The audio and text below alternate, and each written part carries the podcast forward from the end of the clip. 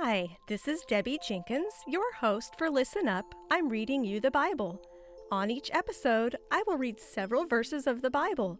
Check the episode notes to find out which version of the Bible I'm reading from. Romans six, fifteen through twenty-three. What then? Shall we sin because we are not under law, but under grace? God forbid.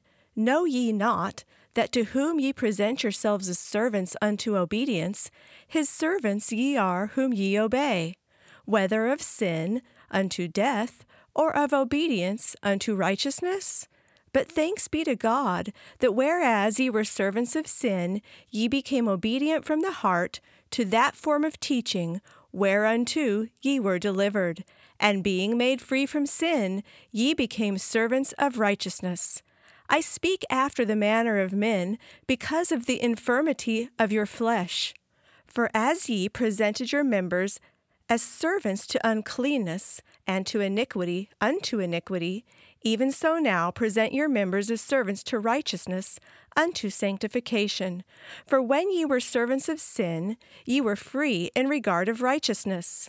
What fruit then had ye at that time, and the things whereof ye are now ashamed? For the end of those things is death. But now, being made free from sin and become servants to God, ye have your fruit unto sanctification, and the end eternal life.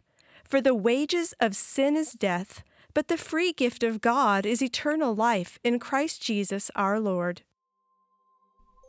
Thank you for joining me on today's episode. You can find us on Instagram by searching for listen underscore up underscore Bible. Please subscribe wherever you listen to podcasts.